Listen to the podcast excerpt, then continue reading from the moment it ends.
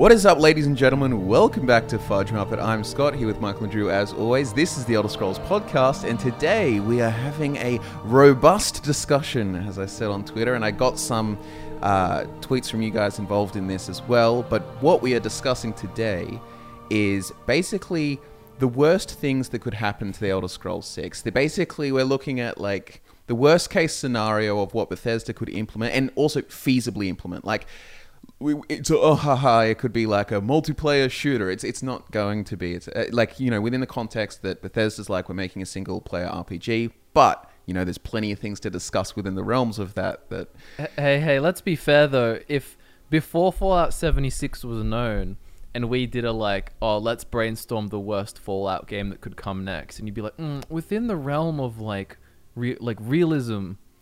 I think that we would say what happened was outside of realism. Yeah. But on that note, it is different. It wasn't a Fallout five, and this is an Elder Scrolls six. Yeah. So we can assume it's going to be... I mean, it said it's going to be a single-player game. Um, if it's just like Skyrim, but... You know what? If it's just as good as Skyrim, I'll be over the moon. If it's better, then, then even better. But let's kick things off. What's at the top of your list? Um... I think we can probably all agree that voice protagonist is at the top of the list, right? Probably, because it's like one of those, they probably won't do it because there's ten races and they'd have to have so many voices. But yeah, if they did it, yeah, tears. I think they have explicitly said they wouldn't, mm.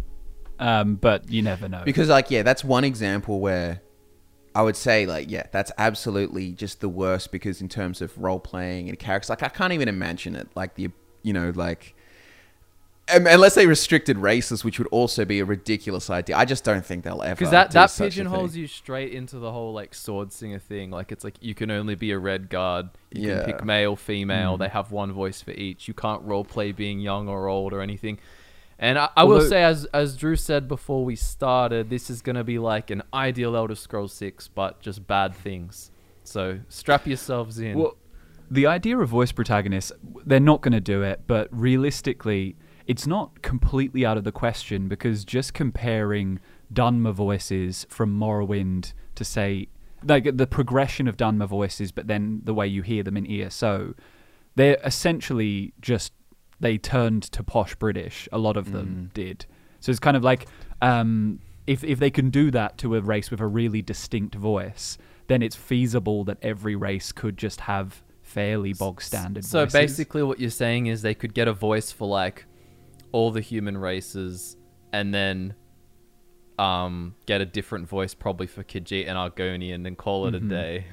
Yeah, just have a slightly more bestial, a slightly deeper one for mm-hmm. certain elves, you know, kind of have. They could do that, but they... But, like, you know, like, won't. like you know, if people people do all their, like, uh, acting analyses and stuff of, like, you know, movie scenes and so on, and there's so much, like, character and stuff that can be delivered in, like, lines and so on, in, but, you know, mm-hmm. with your tone and all of that kind of stuff, it's just, like, you're going to be pigeonholed, because the second it's spoken for you instead of how you say it, or you might see the line, and you're like, yeah, I want to say that, and then it's spoken in this, like, you know, really, like... conniving, rude mm. kind of way, and and you get well, to that syndrome. Well, well that's the.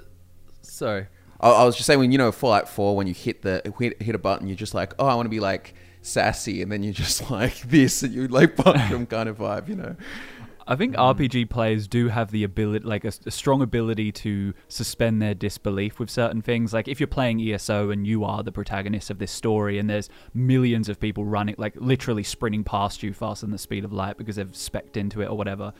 It's easy to work around that, but working around a voice delivering all the thoughts you've had in a way that you didn't quite imagine it can really detract from that experience. Mm. And we know that somewhat from making Fallout builds. As much as we loved making Fallout builds, it was really annoying coming up with a crazy character who, you know, who's completely insane but sounds just complete, like, you know, who has this yeah. same voice. You have to you have to be creative and like play up the sociopathic tendencies. You're like, mm. Mm, they're they're crazy, but they act normal to like blend mm. in. Like you, mm. yeah, you kind of have someone that appears a certain way, or that sort of that like point too actually kind of bleeds into another one that's talked about a lot. But no, um, like predefined sort of like pigeonholed backstory. Like classically, like Fallout four really went for this. Like, you know, if you're a, you're a male, you're, you know, you served in the military, and um, if you're a female, you were a, once a, you have a law degree or something, and you're like, you know, you've got a son, Sean, and all of that kind of stuff. It's all predetermined. So you really have to try hard to work around it. You can do it, but it's not ideal. Whereas um, basically people were saying they want, you know, Skyrim level at least of just, which I'm perfectly fine with, I think is good, where it's just all you need to do feasibly, how did you end up on a cart to Helgen, and outside of that the rest is mm. yours. Or if it was like Oblivion, for example, you're in a prison, you could be wrongfully imprisoned, you could be caught stealing a potato, you could mm. have murdered someone, it could all the, be part the prisoner the prisoner meme works pretty well. I think mm. if they did prisoner for Elder Scrolls six, like, I definitely wouldn't complain. mm. I'd be pretty happy with that. And I think one of the main things too is it's not just how you start, but who you're destined to be. So Skyrim's start, if you weren't the Dragonborn, would have been just as good as a prisoner start. I mean, you, you kind of are a prisoner, you just, you're in transit. But, you know, if, if you have a situation where every single character is born as some super powerful thing, you run into some of the problems you had in Skyrim, where playing as the, you know, the Argonian who just wants to be a thief, um, you know, and worship certain gods, or the Hist, that have nothing to do with being Dragonborn, can create a bit of a strange vibe.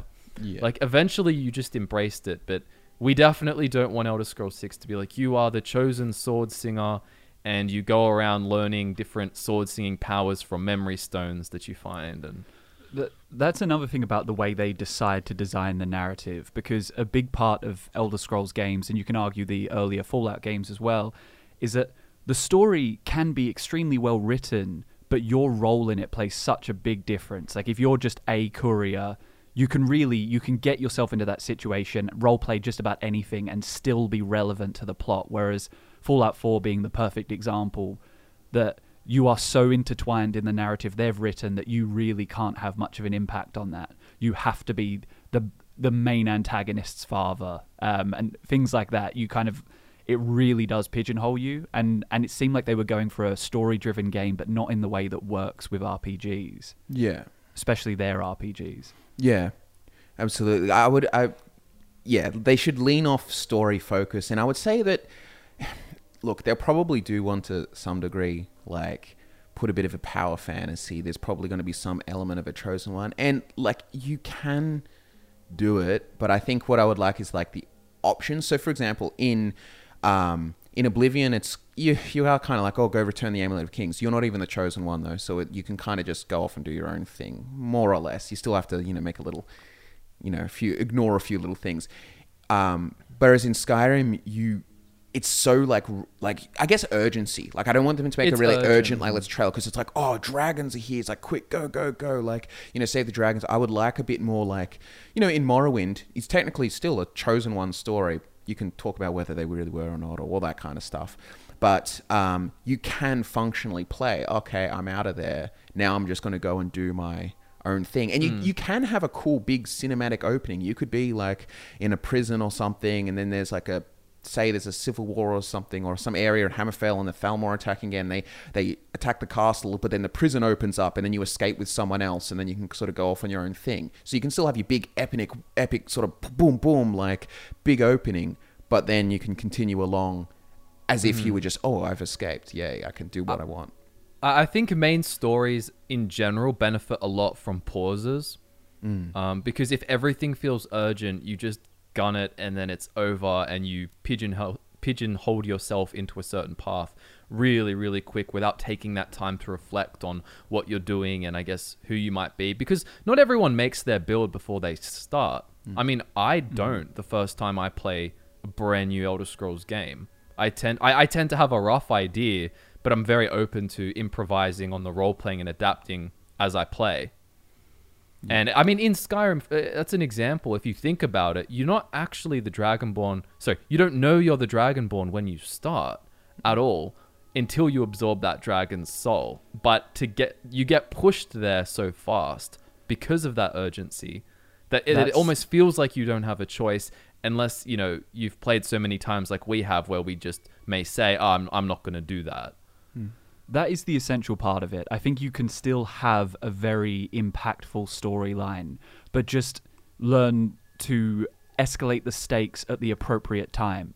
If you es like the, the stakes are escalated right at the beginning of the Dragonborn storyline, and they stay escalated until the end. Whereas there are there are plenty of examples. You know, I, I'd, I'd even use The Witcher three as an example, where the kind of catastrophic world-ending stuff is very much towards the end, so you've had a chance to explore the entire world and be who you want to be first, even though you're obviously Geralt. But escalating stakes appropriately, not throwing it on you at the beginning. I think it's kind of like making the the appeal and the gameplay like work with the story, or the stories work for like your like kind of your game's philosophy. Like really, if you get down to like an Elder Scrolls game, it's kind of be who you want to be and explore the world, go do things and explore. Oh, there's a quest here, there's a faction here, let's do that. Whereas you've got these main uh, like main quest that runs counterintuitive to it. It's like, no, no, no, focus on this, rush, rush, rush, rush, go here, go here. And if they went and did that again in Elder Scrolls six, it'd be to its detriment. And arguably, sometimes they even also do that with the guild Uh, quests. They kind of like create like urgency to create epicness. Otherwise, it's almost like they're scared of like that people won't be invested in the story or anything if it mm-hmm. goes too slow. It's like, no, there's got to be a big, you know, mm. ending. And, thing. It's, it's, and another, go on. I was going to say, it's quite interesting that they also shoehorned like joining a lot of the factions into the main story of Skyrim, which then felt weird to go and do them, because the reason that you've talked to, say, Brynjolf, for example, or gone to the College of Winterhold is super important. And you feel like you need to carry on doing that. And I, and in regards to with the factions themselves, I think it definitely suffers from the urgency and the fact that you don't really feel in a lot of the quests like the guild you've joined. Like we've talked about before, you don't feel like a mage because they don't have you doing like mage stuff. You base and, and same as Thieves Guild, you don't get thrust into thievy stuff straight away. You feel very much like a lackey or a dungeon crawler for hire who gets wrapped up in their internal politics really, really quickly. That's pretty much exactly what I was going to say, is that the, the, the problem with being the chosen one is it's lose-lose, because if you're a chosen one, it feels wrong if you go somewhere and people don't kind of acknowledge that, that this is the grand hero, because you are. But then at the same time, it detracts from your ability to to properly immerse yourself in a, in a guild or a, a certain quest line or whatever, because... yeah, you're constantly defined by your main story role. So you being being a nightingale or being the archmage or whatever, it's kind of like it, it is always undermined by the fact you're the Dragonborn. Whereas if you want to focus on those and that be your identity, and, it would and be nice. And even in a lot of those, you're the chosen one anyway in these guild things. Like you're the, um, with the College of Winterhold, like the Sijic Order, they're like, you've started these events. Mm-hmm. We're here to mysteriously pick up on you. Dark Brotherhood, you walk in, it's like, oh, guess what? You're the listener secretly already, and you can hear the Night Mother and no one else can, just you. You know, even the companions, it's a little more hidden, but like the Harbinger's like, oh, the first day I saw you in his journal, it's like, it was you. You were the, you were the, you know... one who was going to become mm. the next Harbinger and so on, and release the werewolf curse and all that kind of stuff. What guild are we missing? Well, there's the Thieves Guild. Thieves? No, they do it in the Thieves. Yeah, because I made the video on, on the problems with the Thieves Guild. Yeah, yeah, yeah. You can completely, completely mark up everything Brynjolf tells you to do.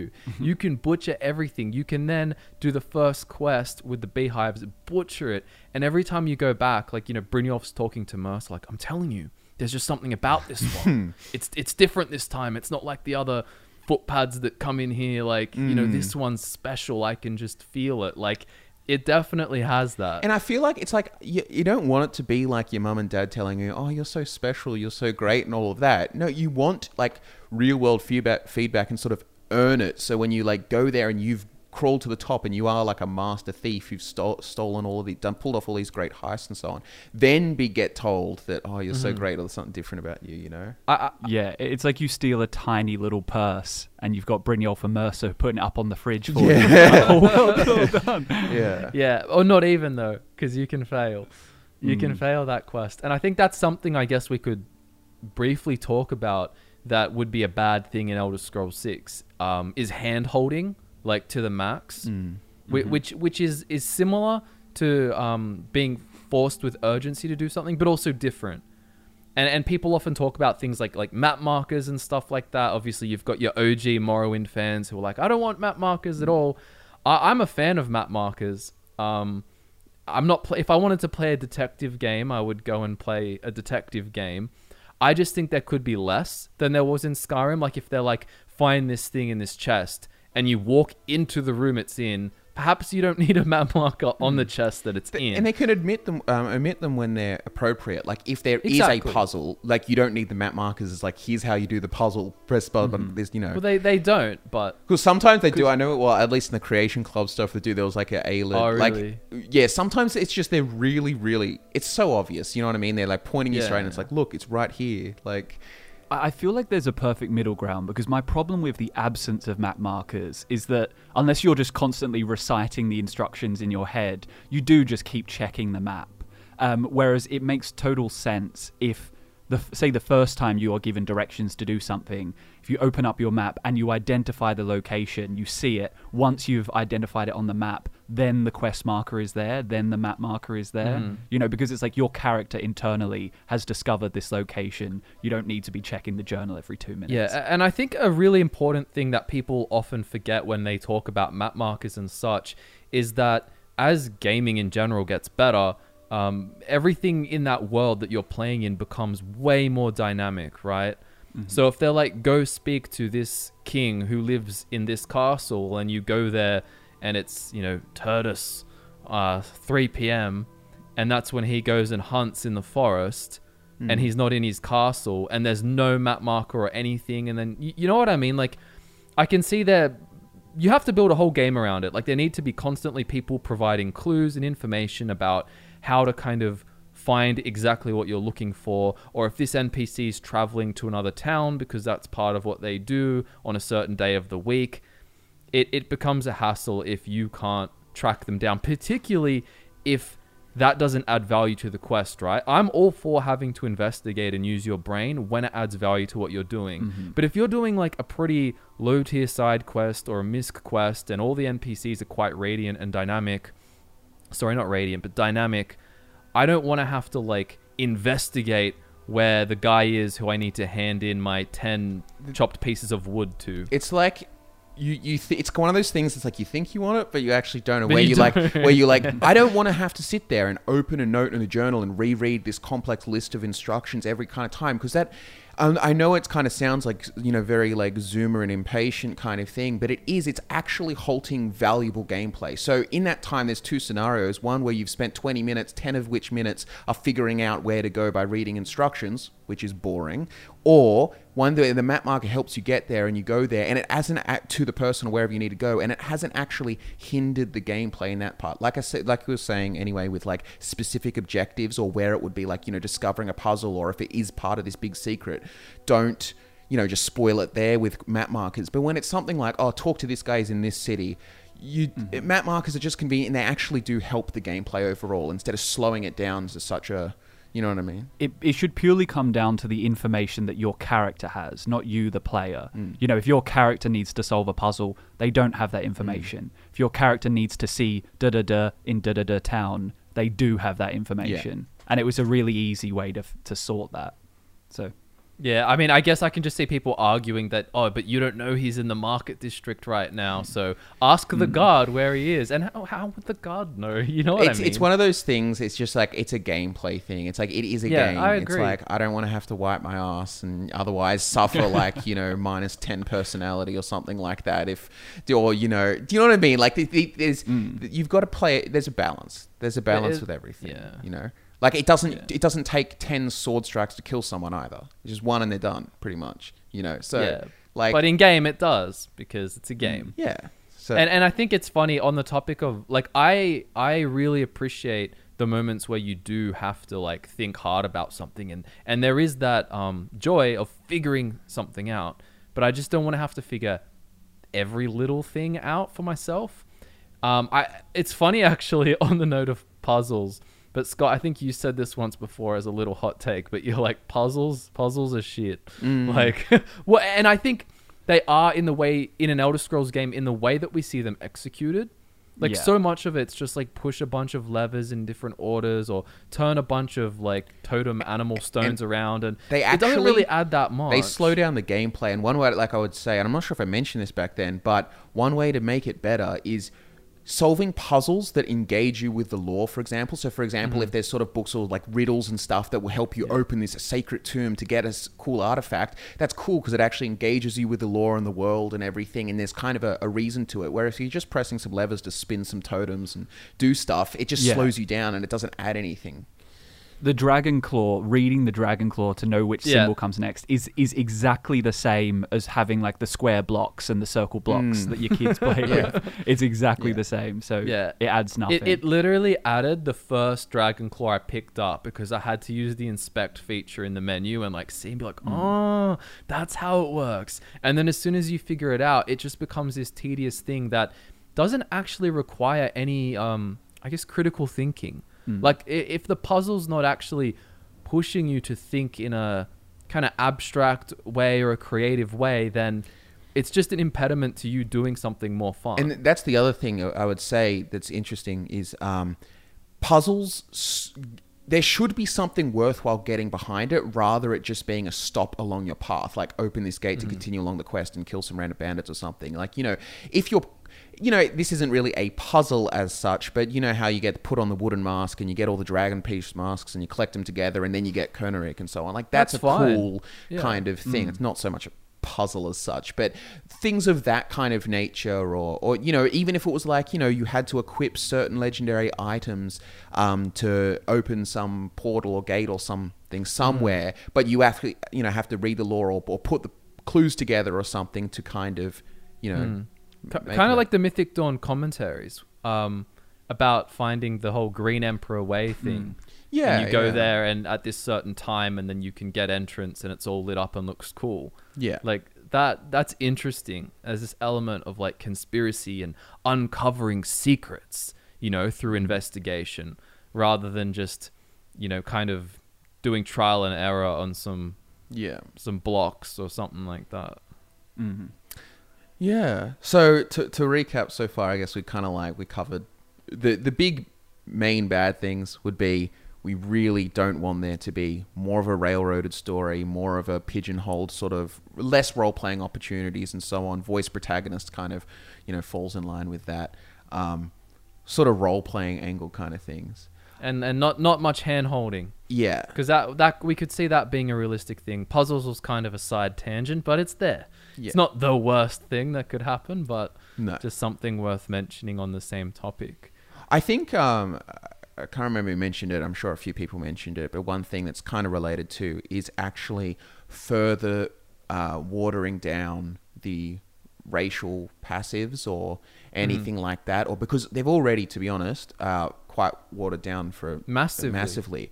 And... Um, I don't know if people like or worry about it because it's like, oh, is it a racism thing or something like that? But like from a role-playing perspective, you want a different experience of I'm playing a Redguard, I'm playing an Argonian, I'm playing an Orc, I'm playing a High Elf, I'm playing an Imperial even. Like you want them to feel like that choice that you made or I'm this kind of um, person mm. has added to your gameplay in a meaningful way rather than it being continually watered down so it just becomes a cosmetic choice. It's like, yeah, I like cosmetic choices too, but...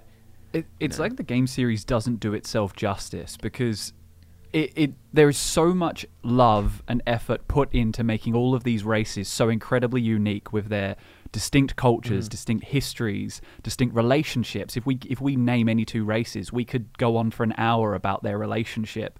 Yet in the games, or like more recently at least, it seems like they're all virtually the same except for the skin. Mm. Um And I mean, like, understandably for E S O, that it makes sense they kind of have to do that because everybody is playing a very similar role. Obviously, I know there are, like, skill sets and things that are more racially focused, which is a good thing E S O does. But I mean, in, in terms of, like, interactions in the world and, and all of that stuff, they could really go in on that with Elder Scrolls six and add replayability by doing It's a so. very controversial thing to say, I think, because a lot of people don't like the idea of it. But I really did like Beast Feet. Um, I think like that mm. just making things that really like significantly make playing a Beast Race a different experience. Mm. Something like that. That's a good line out of context as well. I really like Beast Beast Feet Peaks. Yeah.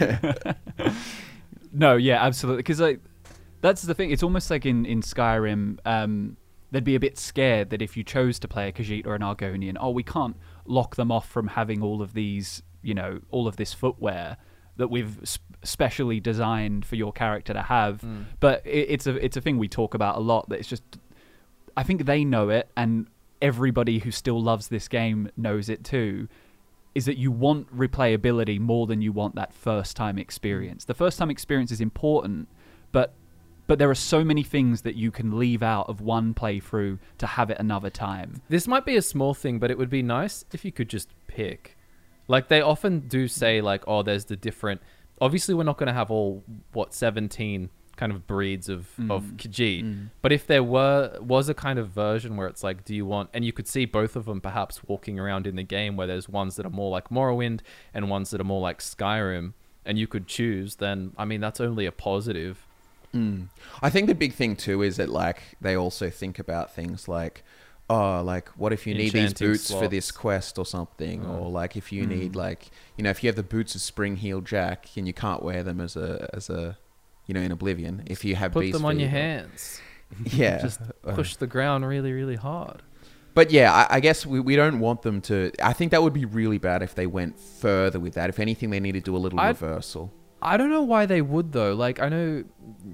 I just don't think there's any bad connotations with the actual effects... and their implementations. For example, look at High Elves. Mm. They're really, really gifted at magic. They kept that. They took out them also being weak to magic. So magic was kind of like a double-edged sword for them. I don't see what advantage... It's just a drawback. I feel like it's just... Perhaps it's easier for them to balance. They don't have to think about it as much. Mm. Um, with all these... But then again, Bretons ended up heaps O P anyway, didn't yeah. they? They kind of always are because of the... resistance because magic, spell absorption. Yeah. But I mean, like... And one thing if they want even like, and maybe this is uh, controversial to some people, I don't know, like maybe they really like racial powers and stuff, but I'm one hundred percent cool for them to ditch racial powers because I feel like they're usually not effective in the long term, or they don't, or I just never remember to use them or so on. I'm, I'm much bigger on meaningful racial passives that change things. Like for example, like the fifty extra magic for a High Elf or twenty-five percent magic resistance or something like that. But I mean, if you look at obviously like Anation's mods and so on, but I really, I'm actually a big fan of the uh, Morningstar races um, list because it's all passive centric kind of stuff. And it'll even be things like, oh, orcs regenerate stamina twenty percent faster for every enemy they're fighting in battle or something that kind of reflects. Like, there's interesting ways that make it a meaningful gameplay change, but it doesn't become... I, I, sometimes I find, like, racial powers, even, even the Imperious mod, are, they're a little bit bombastic where it's like every single, you know, Dunmer has, has, like, yeah. yeah, has some, like, superpower and they put on this, like, fire cloak mm. or something. Or, you know, I don't mind. As, as, long as, they, as, as long as they improve passives a lot, I don't care either way. Mm. You know, it, if I can swim like a, as like a tadpole as an Argonian and have beast feed as a Khajiit, mm. then that sounds fun to me. Well, well here's one to, to change it up, and we can talk about this. But this is a, it's mm. uh, one of the worst things that could happen, call, according to Social Ascan, says, not written by Michael Kirkbride. Not entirely written by Michael Kirkbride. And all I have to say to that is I feel like in, in lore... Um, communities, a lot of people like go like, oh, you know, Michael Kirk, and Michael Kirkbride's contributed lots of really good stuff, both in and out of it. But at the same time, um, a lot of the other writers contributed as well, and like Ken Rolston's and all of that. But um, some of it gets really wacky. Like I don't know, I I wouldn't want Michael Kirkbride to be the sole and only writer of an Elder Scrolls six because it would probably go far crazier than you think. Oh, dude, I'd almost I'd almost take the risk.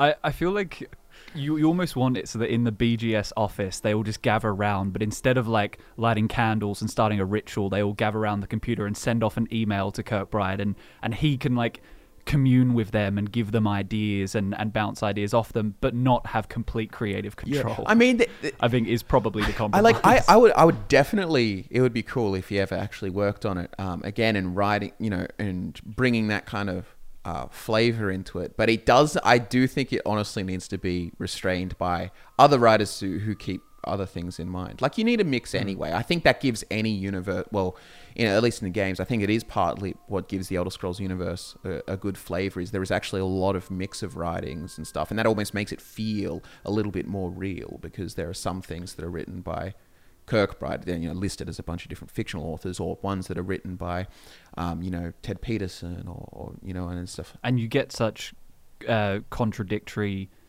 accounts of events, and some things sound much more mythological, whereas others sound much more grounded, and you can almost debate how much of it is real, how much of it is exaggerated, all of this stuff. And that does, that benefits from having a lot of writers who have very different attitudes towards the same characters, the same settings, and things like that. Yeah, yeah, absolutely. But, but yeah, so I, I don't think that's the worst thing if it's not entirely written. No, I, I, I suppose not.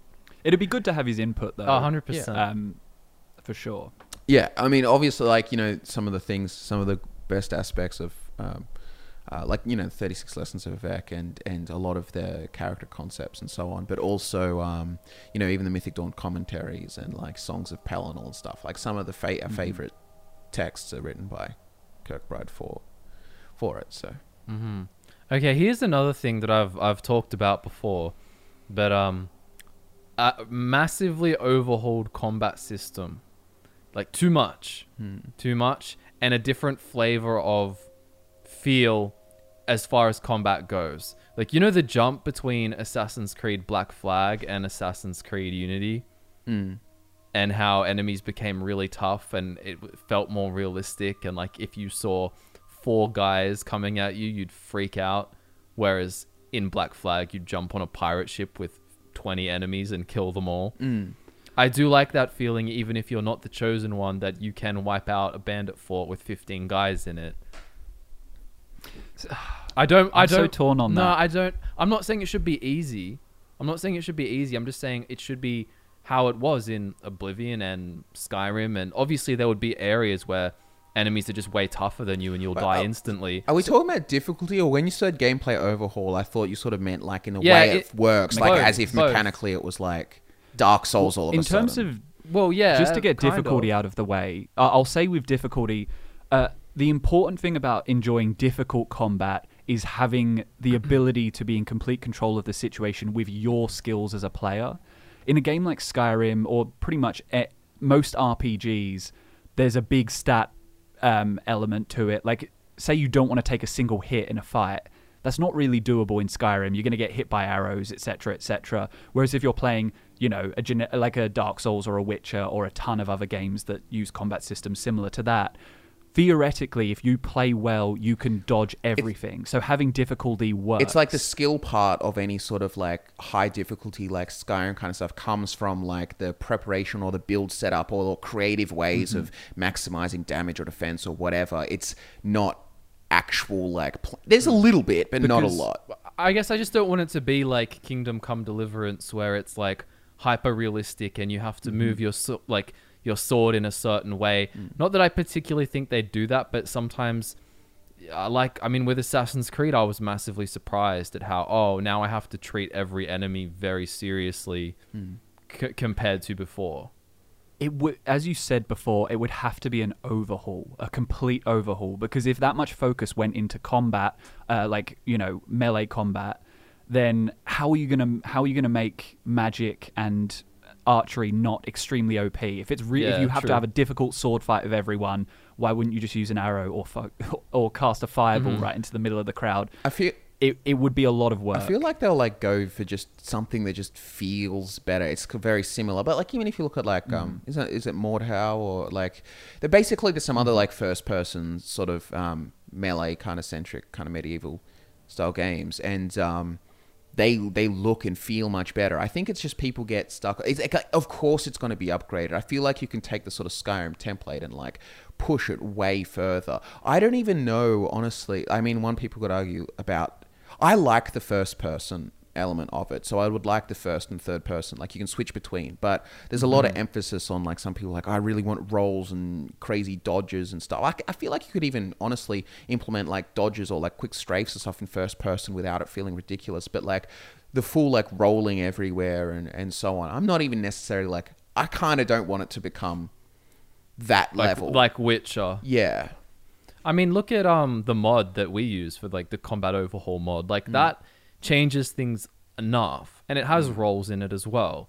If you were to take that and then make it like a smoother Elder Scrolls six next gen experience, I'd be completely happy with that. I just don't want it to be like On ridiculously overhauled or changed, because in some ways, I don't know, I, I like the hack and slash, for this particular I think on, game, on just a better one. I think honestly, that's like part of the thing is people are still, because your only reference of comparison really, to a limited degree, Fallout four Melee, but like really it's two thousand eleven Skyrim, and it can, you know, can feel a little floaty and so on. People just want the impact and so on, and they also want yeah. a variety of motions. Like, mm-hmm. you know, if you're like got some, even if it just is kind of like swinging and, you know, a few blocks or parry-ish type things or something, maybe even like timed blocks or something like that, and you get some different power attack moves, but it looks really good, like in the fir- in first person, like the sort of, as it looks, it looks and Adding feels good, crunch. really. Yeah, the crunch yeah. and so on. Like, you know, taking a dagger and stabbing it in their eye and then, like, pushing mm. them off and so on. Like, those kinds yeah. of things would feel um, cool. And you can add more complexity, too, with perks. Mm. Like, if you if you learn new moves or attacks that, you know, change the way that you actually play, I'm all for it. Mm. You know, like you said, the parry thing works perfectly as a perk. I some, even think some one-handed perk if you don't have something in the other hand we, and you just can parry. Well, we've talked about it before too, but how there is um, there's uh, unarmed perks in New Vegas where you would learn like new moves and so on, but there's no reason that they can't um, apply that to kind of one-handed, two-handed, and sort of everything. And then it's kind of like, you know, once you talk to this N P C, get the training or something, it like adds an extra perk. Even if it is a perk tree, it might be some other perk list or something, but whatever. You get a perk that actually gives you a new move. Maybe it's even with a certain type of weapon. So say if you've got like a katana, you can do some like cool, whatever. Imagine but, if you, you could know. slot, imagine if you could slot moves. Like mm. if you learnt a, uh, a sideways power attack with two-handed weapons, you learnt different ones from different people. You could choose which one. Yeah. Goes to your right and things like that. You could kind of have like, oh, this is my build setup. I've got these power attacks set to these directions. To be honest, if it's actually set in um, Elder Scrolls six is set in Hammerfell, for example, it would actually be a really good from a lore mm-hmm. perspective to make it like there's like lots of like different sword styles and the real like sort of martial fighting emphasis and so on would be would I fit mean, really well. They they talk all about their like this many different grips and stances and mm. you know in the Book of Circles. So let's see it. Mm.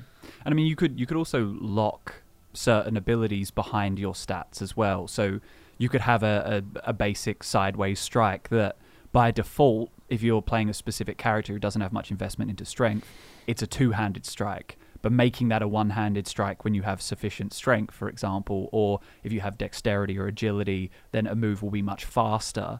Um, you know, things like that can can change the way you play without completely overhauling Mm. animations, mechanics, yeah. combat. Well, speaking yeah. of uh, attributes, which we obviously would hope are back, but likely won't be back.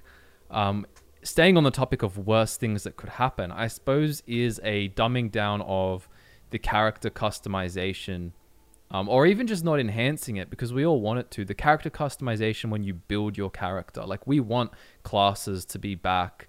We want things like star signs, even.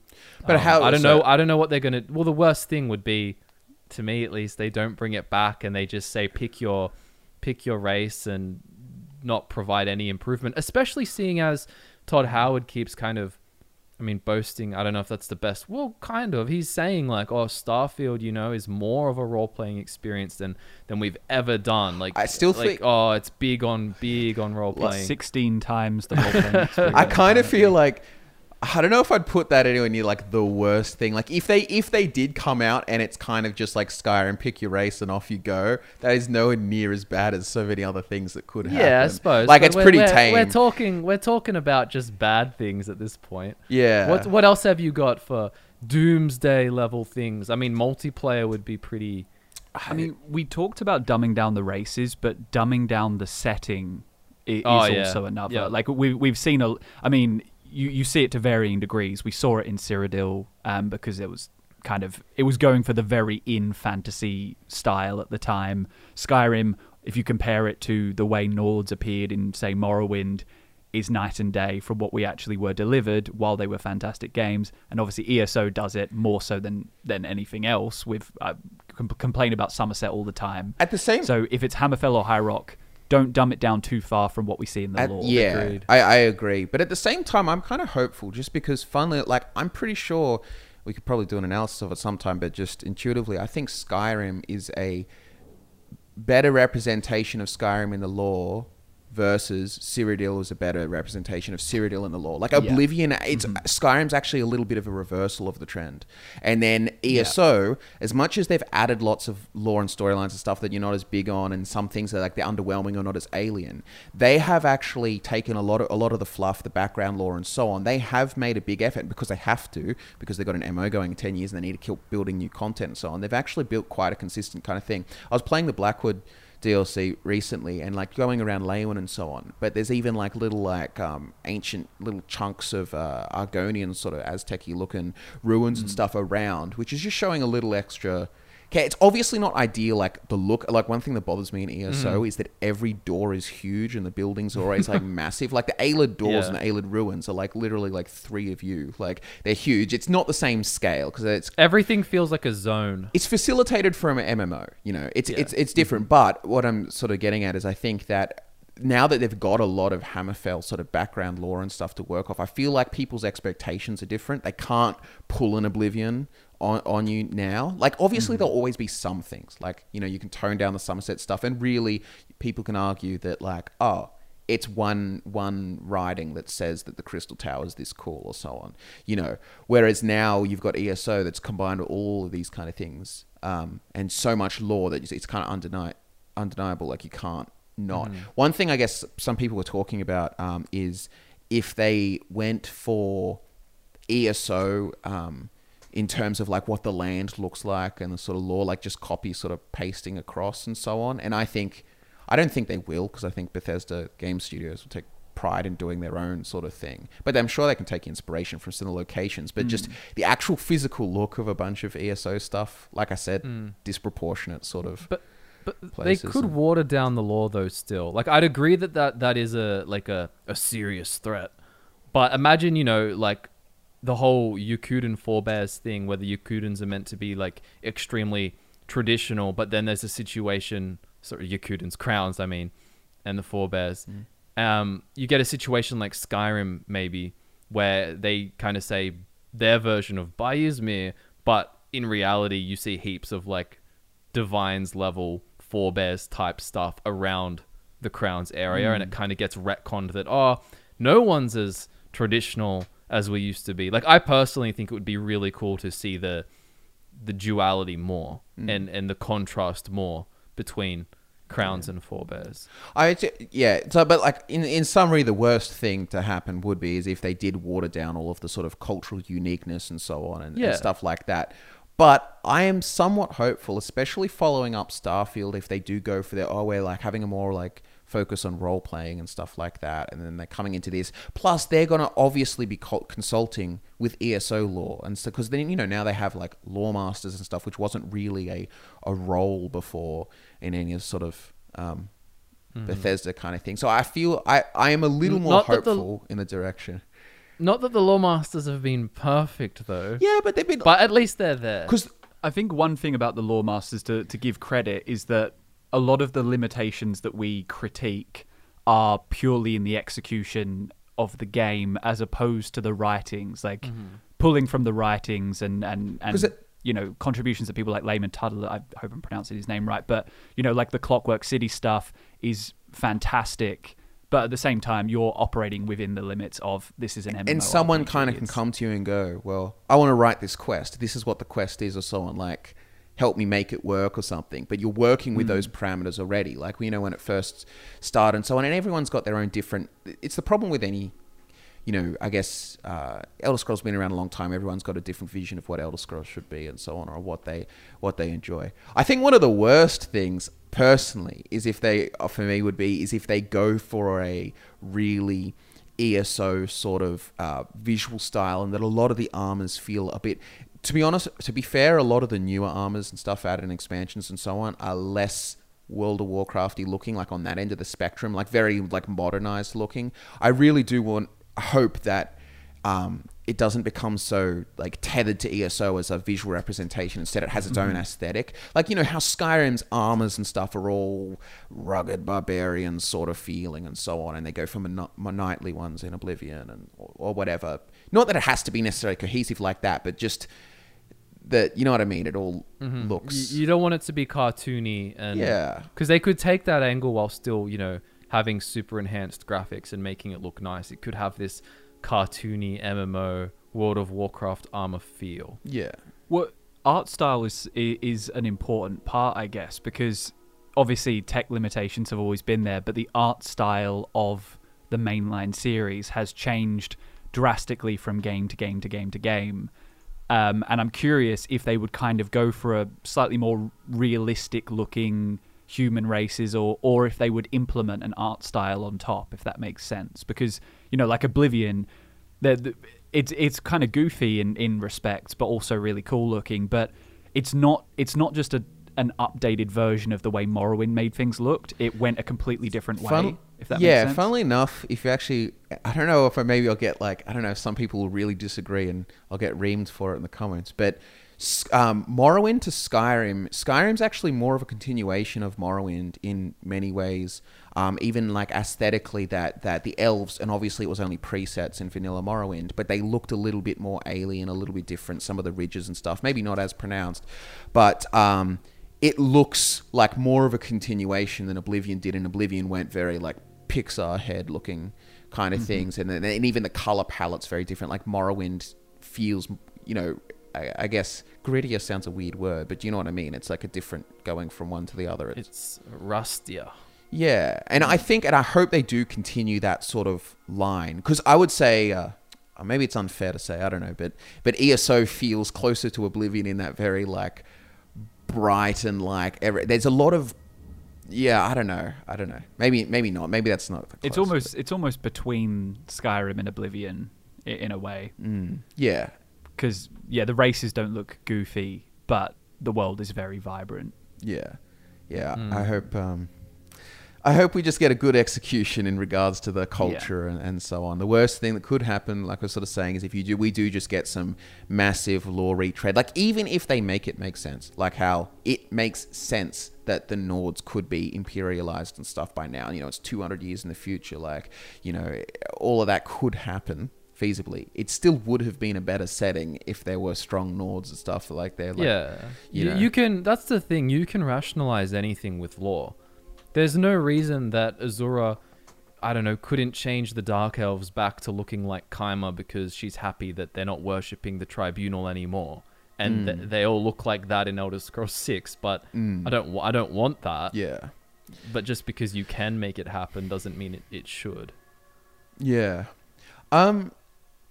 Some like I guess there's worse. Some some of these things I feel like are smaller. Kind of things like I wouldn't be the worst, like no variations in armor, for example, like getting being able to have like colors and styles and so on. These all mm. sound like great things, like it'd be cool to be able to like color your robes or whatever, but like they aren't like, oh, it's the worst if it doesn't happen, because in some ways like some people really I, I kind of like the identity that comes with some pieces. Like there's something that makes like Daedric stand out or glass or whatever stand out, whereas if you can color glass like any color of the rainbow, it loses a little bit of its identity, to me at least. But yeah, it, it becomes a bit like Fallout four in the sense of how you could craft any weapon and turn any plasma, whatever, say a pistol, into a plasma rifle. And and that, I suppose, takes us to a topic that, you know, would be disastrous for Elder Scrolls six, which would be some huge crafting scrapathon emphasis or huge settlement building emphasis, mm. because I think you'd just run into all the same problems as you did with Fallout four. That's not to say that they can't have any like build your own little estate or castle type stuff at all. Yeah. But a focus would be pretty bad. Yeah. I mean, there are some interesting things in the Creation Club with, uh, with the Anniversary Edition stuff, like even being able to have your own farms and stuff and plant your own things, and say if you were like an alchemist-y kind of character or something, like more options like that to me, even like being able to be a person who has a, you know, a farm or a mm-hmm. function if you want to be. Like these are the kinds of things that would enhance role-playing particularly, but I agree in the way that like you don't want to be going through, you know, finding iron hinges in every single like dungeon, like picking them all up so you can make stuff. It's it's a different work. One thing I actually wanted to um, bring up, just kind of like not the worst thing. It's not if it's not there, but with Sky with Skyrim, it's when we're using Skyrim as a reference range. It's like that's a ten-year-old game, and we forget in ways, or at least I do, is that Fallout four was their next big release that came in. Like Fallout four would start to give you some sort of hints at how they. How they change, like, like so. For example, with Oblivion, Oblivion came out. Everyone was disappointed by the setting coming from Morrowind, right? But then Shivering Isles comes out as almost like a big appeasement. It's like, hey, look, this looks a lot more like Morrowind, and it's like a bit more funky and cool and interesting and stuff like that. And and in a similar way, um, in Fallout four, they brought out, you know, everyone was annoyed that there was no like sort of role playing, couldn't really be evil, and then they come out with the Nuka World D L C, and it's like, oh, look, you could do this, or they come out with Fire Harbor, you know, you actually have more choices and stuff um, with the factions and so on. But another, th- so you can kind of look at the D L C sometimes to see where things Um, might go or they might take things, but also even just looking at the systems in it, in itself. Fallout, uh, Bethesda's last mainline game did feature a lot more um, customization of your armor and so on. You're being able to wear clothes underneath and put leather st- armor and pieces and so on all over like you could in Fallout four.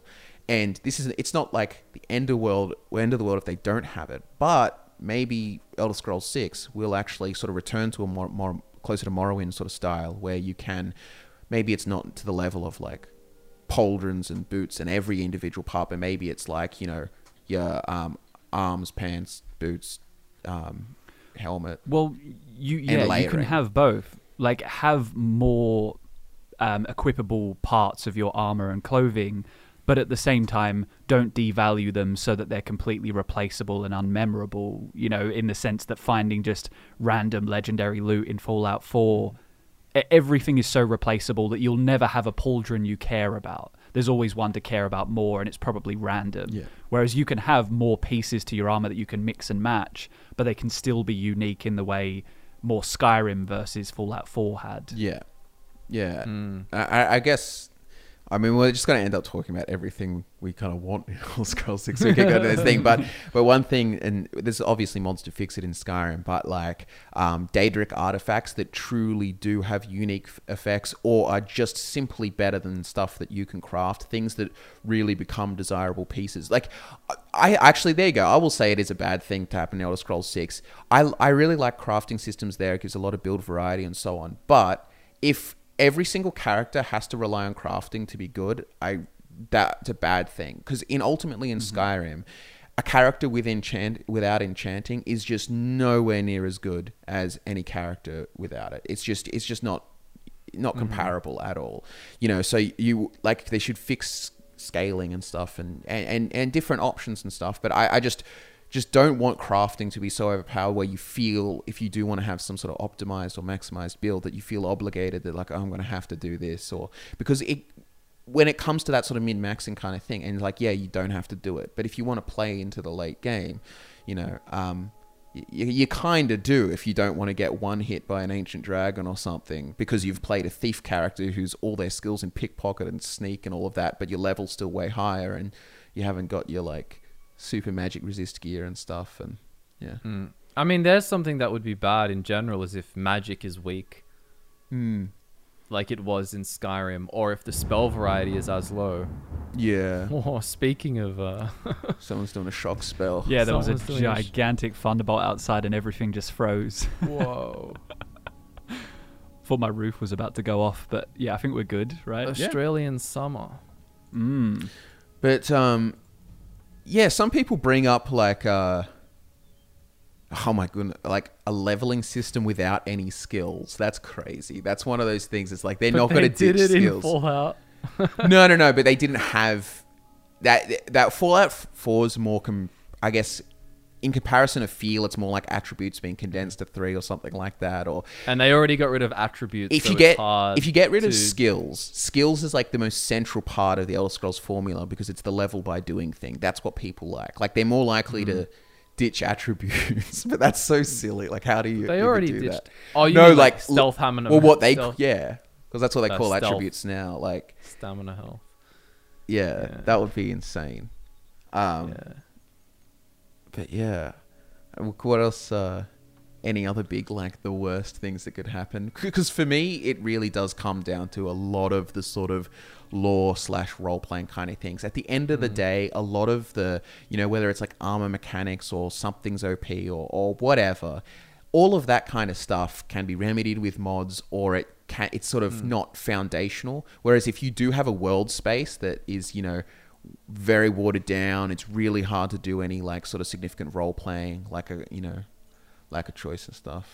Yeah, I suppose a, a bad thing that wouldn't happen would be something like uh it being set at a weird time or a weird place. Like, as much as I would love any Elder Scrolls game, like if there was some amazing prequel, that's really cool.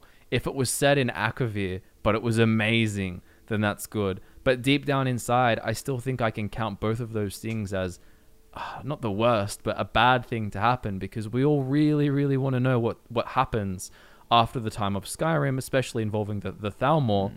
And we don't want to wait for an Elder Scrolls seven, because we just found out how long it takes to make a to make another Elder Scrolls game. We haven't got time to wait around wondering what happens. That also reminds me, um, people saying uh, a bad thing would be a huge time skip again. And I would yeah. kind of agree that, since everyone is... Because I think by now everyone's so invested in like mm-hmm. the Thalmor and all of that kind of stuff. If they're just like, whoa, we're going to skip right over it. And like they can't... I, I don't think another Skyrim... two hundred year time skip would be a beneficial thing. You could do something small like they used to do. Like, you know, I think the time between mm. Arena and, and Oblivion is like sixty years or, or not sixty, sixteen maybe even. I don't know. Yeah, well, Morrowind and Oblivion's only six. Isn't yeah. it? So, but I almost don't know how I feel about that, because, yeah, we do want closure on the storylines of Skyrim. But if it's too soon afterwards, we may end up just kind of rehashing the same conflicts. Mm. Just in a different location. So it's kind of, I almost I almost feel like it'd be a good idea to have, yeah, not a huge time skip so that everything becomes irrelevant, but enough of a time skip that you can fill in some of the blanks with like an intro cutscene or with some lore books. Yeah. But then like then kind of have an excusable reason why the same factions don't need to be at the forefront again. Yeah, I, I guess I I guess like I wouldn't mind something like six ten years kind of vibe, but I feel like when you start distancing it too far from there, you're going to start losing, like, because that's the thing, is like people have a good understanding, or they, they're keen to hear more about the different parts of the world. Like you hear little bits about how Hammerfell are and so on, and like they've mm. got to involve the Thalmor surely, like, because people just mm. it's just a it's just a facet of Skyrim that was this was built up. Like there's this second great war coming, or there's this second great conflict. Like what, they're not they're just going to ditch it, or they're just going to say, mm. oh well, you know, ten years ago, the second Great War happened, and yeah. you know, this is the setting now. But that completely is just that's just Skyrim too. It's, Mate, it's like they're, they're gonna say the second Great War happened. High Rock is in ruins. We need you to rebuild it. I don't know why. And you go around settlement building the whole map. I used to, I used to be a little different, but I'm actually like a bit more um, uh, positive on Elder Scrolls six. I don't think it will be some mm-hmm. huge disappointment kind of thing. Let, let's just clarify for the audience. Us making this video is not a th like a, a list of things that we think are going to happen. Mm. I mean, we're waiting pretty late into the podcast to say it, but I mean, these are things we just don't want to happen. Like I'm, I'm pretty positive on, I'm pretty positive on Elder Scrolls six. I mean, the big thing for me is I just think that compared to other games, like it's, it's hard to stuff up.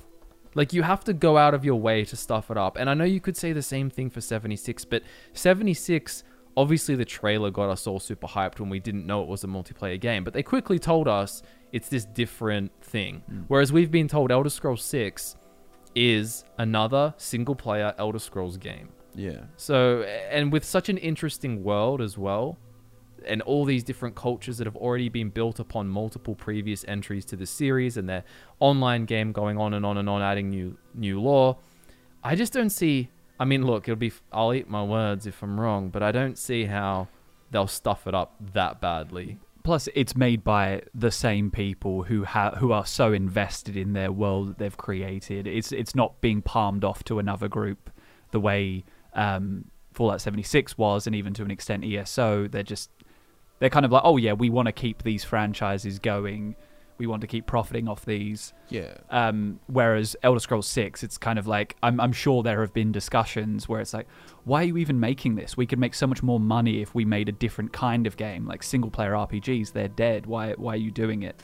Um, then again, maybe they're doing it purely to get in everyone's good books again. Uh, but e yeah. either a, way, I think it has to be a passion I mean, project. I think Skyrim, obviously, with like the three editions and all of that kind of stuff, and just in terms of like brand, like Skyrim's a household name for like generations of gamers at this point. Like mm. the idea that like there are people that are like, you know, ten years old right now that are playing Skyrim for the first time with Skyrim Anniversary Edition and getting into it and everything. And it's just like... you know, I played it when I was like sixteen or something. It's, and it's like, that was me with Oblivion, but that's how long it's been. And it's so, but people are so invested in the, the, the brand. If they make a Elder Scrolls six and it's as good as Skyrim and as, as, as, you know, uh, culturally impactful as Skyrim, they'll just sell so much of it. And then, dude, they've got monetization things in there with like, you know, creation. Oh, yeah, expect club. it. Yeah. Expect it for Elder Scrolls six. People say, oh, microtransactions would be the worst thing ever. And as much as I don't really want them, if there are some paid things that aren't too intrusive, I mean, you just kind of have to expect it. It's a, it's a bit of a... Do you uh, know? It's not a reality I love, but you can expect some. It depends some. how much control they have, really. 'Cause it depends how much control the developers have, which I... Do, I like, how much are they going to have to appease the executives and, you know, the people who really profit from that? Because mm. I, I guarantee that none of the people actually designing the game want anything like that in the game. I don't think they'll do it like seventy-six. It's not going to be like, welcome to the Elder Scrolls six store where you pay thirty dollars mm. for uh, a skin. And I agree completely. Like, the problem with single-player R P G games too, like that video you made, Drew, is that when you add an item that you have to pay for, it comes at the opportunity cost of that item being found through an in-game experience. Well, that's what... Which adds to it. You, but I can expect some sort of paid thing, even if it's a paid membership subscription to Creation Club. I don't know. Use the Creation Club as a... Do something. If you use that as a model, you look at it, they add new weapons and stuff, but they integrate it with quests and so on. And it, like, my biggest thing is, I would have nothing wrong with any Creation Club stuff kind of going forward. I know, like, arguably, like, you know, put it in the main game or, or whatnot. But even if they had modders working on it, doing additional stuff, and then they have, like, official releases, I just... My concern is always just quality control and stuff. There's some bits and pieces. Like, some of the, the Creation Club parts are well done. Um, but then others, I'm like, oh, that kind of breaks this so, and that. And I just think they need a good... If they if you had these really good, polished... What are essentially D L C... If, but then just do D L C. Well, no, but then but the point is they're outsourcing it to modders. Yeah. Who then, but the modders can also get paid for mm-hmm. their work I, or something. But then it keeps the world kind of, I guess, evolving. I, yeah. I think the important problem is when it's implemented. If Creation Club or D L C is accessible, honestly, in the first year, then I think that's reprehensible because that stuff should have been a part of the game. If after a year, if, if they've released a full product and they respect the price tag of the game, then there there should be no reason to be giving you anything new for a year. Or, or well, maybe I think not it's a year, because, but you know what I mean. Because remember, there's a difference between, like, it's that kind of thing. It's like, if you, like, look at dates, like, they might, for example, finish a game. And the game's, well, the game's got to be, like, finished here or whatever. And then, they're pre you know, it's preparing for release and sale and going out and whatnot. They could be working on a D L C now that might not come out for five months or something. But they couldn't have put it in the game unless you delay it further and so on, and then you have the same problem again. And say, oh, well, if the D L C can't come out, it has to... Do you well, know what I mean? I, I guess that that is kind of the point I'm making, but may, maybe a year is too much of an exaggeration. Well, but say you've got a game that comes out, and on day one, you've got some Creation Club yeah. options. Yeah, even if they're small, that is literally just taking them day, from the game. Day Whereas one. if yeah, if there's stuff that they're... If they're so involved in the development process that they're like, oh... okay, we've golded, we've got a gold copy of the game, it's ready to ship, but we're going to keep working. It's like, well, fair well, enough. Well, there you go. Yeah. Like but Dawn Guard. That's not usually Dawn the case. Guard, for example, which was the first um, big D L C for Skyrim, came out June twenty-sixth, two thousand twelve. So that's like, you know, that's like six, a bit over six, six months. Seven months. Okay, yeah. I, I feel enough. like that's kind of fair enough, and especially because they could, you know, you can start work on Dawn Guard immediately as Skyrim's going and so on, but you couldn't have waited to put it in necessarily, I guess. I guess, yeah, yeah that's a, that's essentially the idea. But yeah, the, I agree the, entirely with the day one stuff. Like, I don't want some, like, get your additional Link hat costume mm. or something or yeah. anything like that. Like, you know. Um, but, uh, yeah. I feel like we could talk about this. For This is one thing with the Elder Scrolls six discussions. We could, like, talk kind of endlessly about it and sort of, like, jump around the place. But are there any other really worst things? I know one... Um, I, I guess like any crazy retconning of of like the fundamental sort of Sword Singer. So I, I kind of don't want a Sword Singer replaced with shouts, but I'm sure they're going to do it. Like even just going but, off the E S O lore, they've they you, you you're seeing the the Sword Singer, the Ansai stuff. Like you see it now. Um, but he literally sings, right? Surely the player is not going to sing songs. No. Probably not. Maybe it might be a, like a little lyrical, like three word thing or something, or, or Uh, or just an internal meditation yeah. type thing. Could do that instead. But I just think the idea that it's kind of like, it's now out there in the space that this is what the Shihai look like. They're these big kind of like, you know, uh, magic sword looking things, which it's not cool. Like if you try and work with it, it's cool. The point is, it's the same problem with Dragonborn. It's just like, I want to be a, a Dark Brotherhood assassin and a thief. You know, I don't want to be the savior of the universe as this great Dragonborn character. Um, and I, I think too, and if you also partly, it's like if you choose not to, you're missing out on a lot of the... It's the same as if I want to be a mage. I don't want to be wielding a magic giant sword as some like martial arts kind of character, you know, but... Hmm. We'll see what they do. We've got a long time to wait. Yeah, we'll stream it from our retirement That's home. Th- Let's all go to the same But it one. Is what's ridiculous. Like, I I think twenty twenty-five, twenty twenty-six is a very fairly safe bet. But, like, that is, that is like, what you would expect usually, what used to be the case, just in between their releases. You know, twenty eleven to twenty fifteen, or t- two thousand six to twenty eleven, two thousand two to two thousand six, yeah. Like, for all of their previous entries. But then they went Fallout seventy-six, which I almost think I've... I can't remember whose video I was watching about it or something, or about the development or the splits of the team, but I'm pretty sure it was something about the Bethesda Game Studios itself created the world space, but then the one that was um, the Austin, Texas, the Bethesda Austin, which used to be Battlecry Studios or something that was basically bought and converted and merged, they dealt with it like not the core Bethesda Game Studios. They built the world, but then the rest did all of the, and I think, funnily asset enough, creation. The, the world was was really cool. Yeah, no, I mean, Fallout the actual seventy-six. Map is, the map yeah. is nice. Yeah, if you explore the map, it's nice. It's um just everything else to do with it. I mean, some people really like Fallout seventy-six, and to be fair, I haven't played it since. We remember I, we did the inoculation with the Nuka-Cola, and we played when they introduced N P Cs. Yeah, that one. That's what we started, and, and that was... We tried to get back into it and just wasn't, wasn't the best. But apparently it's getting better and better, but I, I've sort of... My biggest problem to me, a lot of the time, is when you sort of disregard the, the lore and stuff and mm-hmm. just show that's like, oh, this is just this silly sort of playground. I lose interest in it because the reason I was into Fallout was the world and the immersion and stuff I get in. I, I when there's people jumping around in power armor with their like Nuka-Cola paint and they're all their different like, I don't know, alien... Meme, you've been, meme you're inhabiting emotes. A dead world. Yeah. That that that was always my draw to Fallout, is that you are one of the few ragged survivors who's somehow clawing on and everything else is horrible. Mm. Um, I don't really want... Yeah, it's it's it's very like... It's like... Time. It's taken the sort of fifties dance music kind of really far. It's like, but they're all literally dancing and having a great time, killing mm. ghouls and like, yeah, team, like it's... But you can't... No, but r- you can take selfies. Yeah. Well, true. So...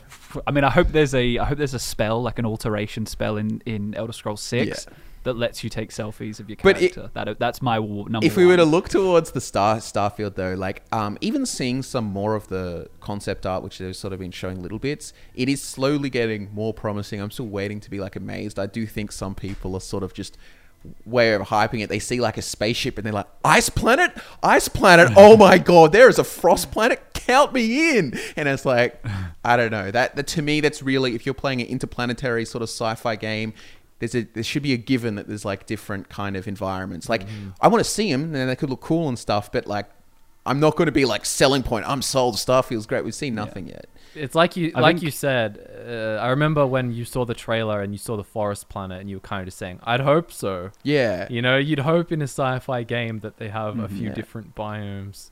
I, I just hope Elon Musk is a voice protagonist. yeah. That's just all I want. Well, that, that, that, and that's the difference too. With Starfield, you got nothing to go on. If they started showing us concept art for Elder Scrolls six, you would be able to draw from all of the lore knowledge and all of the knowledge about the setting and be like, oh, maybe this is this and that, and speculate, and sort of you get so much more subconscious information with every picture. Starfield, it's just...